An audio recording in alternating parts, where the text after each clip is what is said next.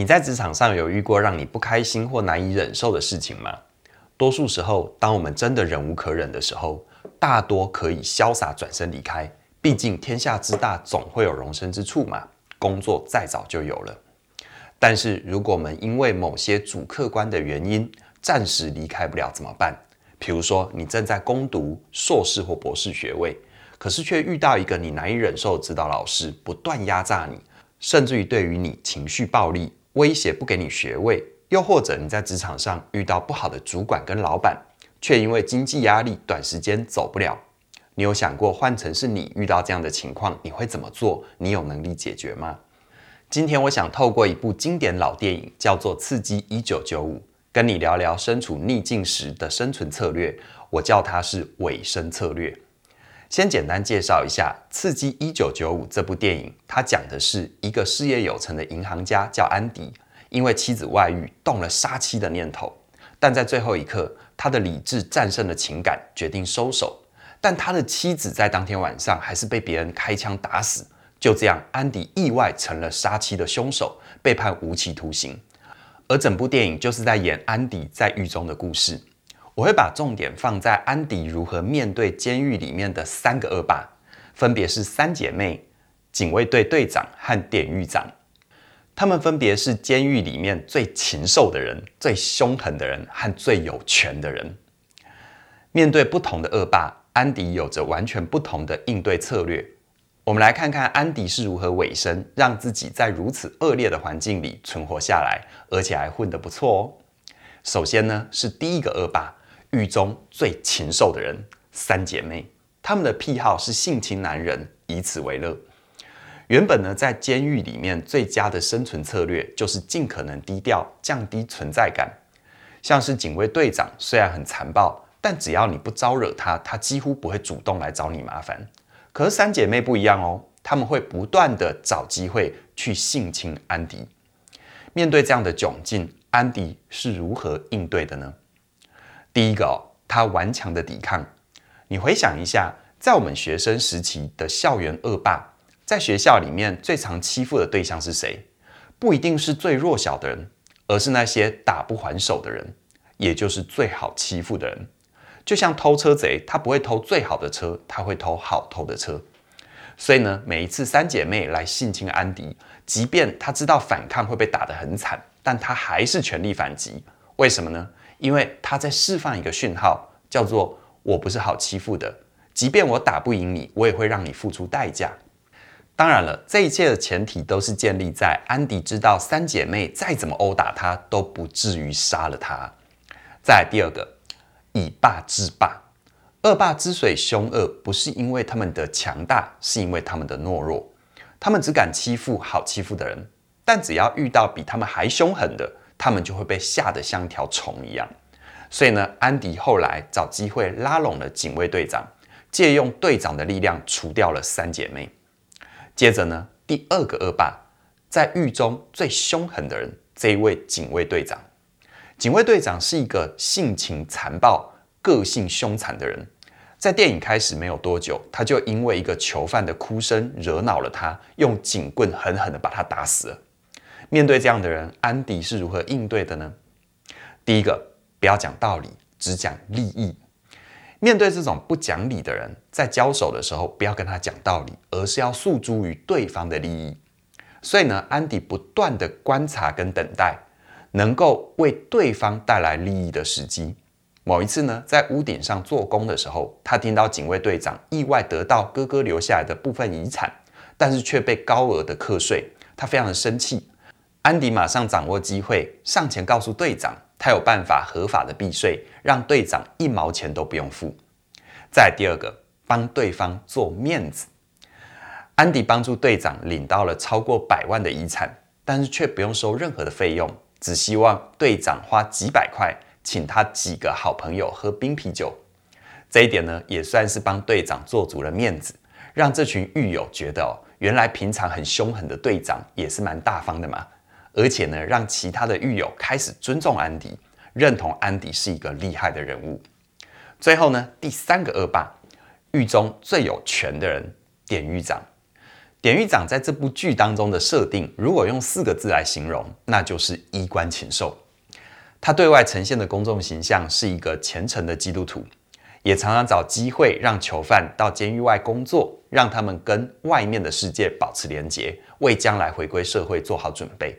可私底下他冷血，没有人性，完全不把囚犯当人看。他可以为了自己的利益，命令手下杀掉囚犯，再栽赃给别人。他透过狱中大量的免费劳力，用极低的价格承包很多的政府工程，而且从里面收取巨额的回扣。面对这样的人，安迪的策略是什么呢？第一个，他投其所好。安迪知道典狱长是虔诚的基督徒，至少看起来是虔诚的啦，又有一些自恋，甚至于自己就是监狱里面的上帝。所以，安迪为了让典狱长注意到自己，投其所好，熟读圣经。当典狱长来巡视牢房的时候，看到安迪正在读圣经，就问他最喜欢的经文是哪一段。安迪引用的段落是：“所以你们要警醒，因为你们不知道家主什么时候来。”不晓得你有没有注意到哦，这句话安迪不是随便抓一句来说的，而是一种有策略的选择。因为这句话在某种程度上暗示了对方是上帝，满足了对方自恋的虚荣心。而当典狱长引用圣经的另外一段话回应的时候，安迪也能够迅速地说出这段经文出于哪一章哪一节，让典狱长感受到，嗯，你这家伙还不错，上道。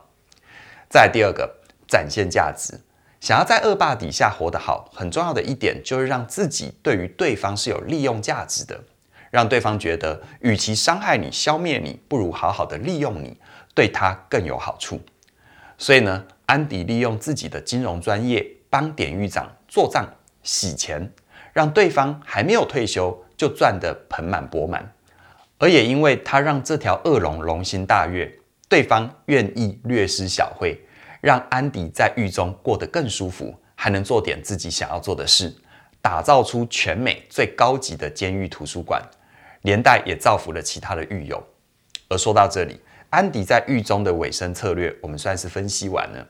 而安迪在这么恶劣的情况底下，他没有选择失智跟失忆，也没有只靠匹夫之勇选择玉石俱焚。相反的，他利用智慧帮自己活下来，才有后面可以逃出去的机会。这就和我的线上课程《全方位职涯思维》里面所分享的是一样的。如果你不幸遇到了恶霸，暂时脱不了身，你要学会委身，但你要记得，委身是一个手段，不是目的。就像片中的主角安迪。他明确的知道自己有所委曲求全，所有对于道德底线的试探，都是为了让他能够达到最终的目标，活下去，还有逃出去。安迪完美的向我们展示了尾声策略的最高指导原则：不达目的绝不罢手，达到目的永不回头。当然，绝大多数的我们，可能这辈子都不太可能遇到这么极端的状况。但在日常生活里，我们偶尔还是会遇到一些没有办法离开，需要我们咬牙忍耐穿越的过程。这时候，我们需要适当的策略来帮助我们走过这艰辛的过程，以达成目的。在全方位职涯思维这一门课程里，我就详细的说明遇到职场恶霸的时候，我们该怎么办。我整理了十个尾声策略的具体执行方向，像是方向二，不断的去思考恶霸要的是什么。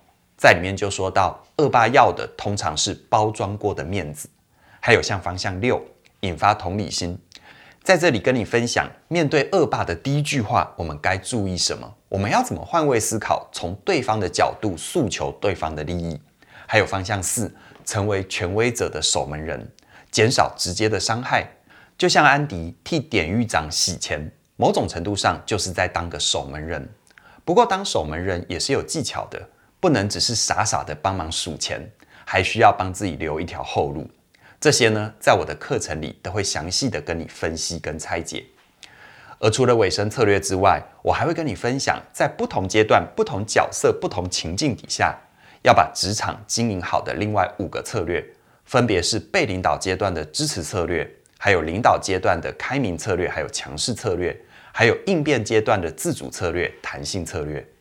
每一个策略，我都会跟你说明它的使用前提、可能带来的风险，还有十个具体可行的执行方向。在我们的人生里，有三分之一的时间要在职场上度过，所以正确的职场态度跟思维是一件非常重要的事，它会决定你能不能过好你人生的三分之一。而最后跟你分享一个好消息，从即日起一直到二月十六号，加入全方位职涯思维和时间驾训班，都可以立即享有九折的优惠，而两门课合购九折，再给你九折。这是我们一点心意，希望你能够在职涯上面得到好的累积，而且让时间成为你的朋友。而关于今天所提到的课程资讯，在我们的影片说明栏里都有连结，欢迎你的加入。希望我们能够陪伴你建立全方位的职涯思维，活出你想要的人生。那么今天就跟你聊到这边了，谢谢你的收看，我们再会。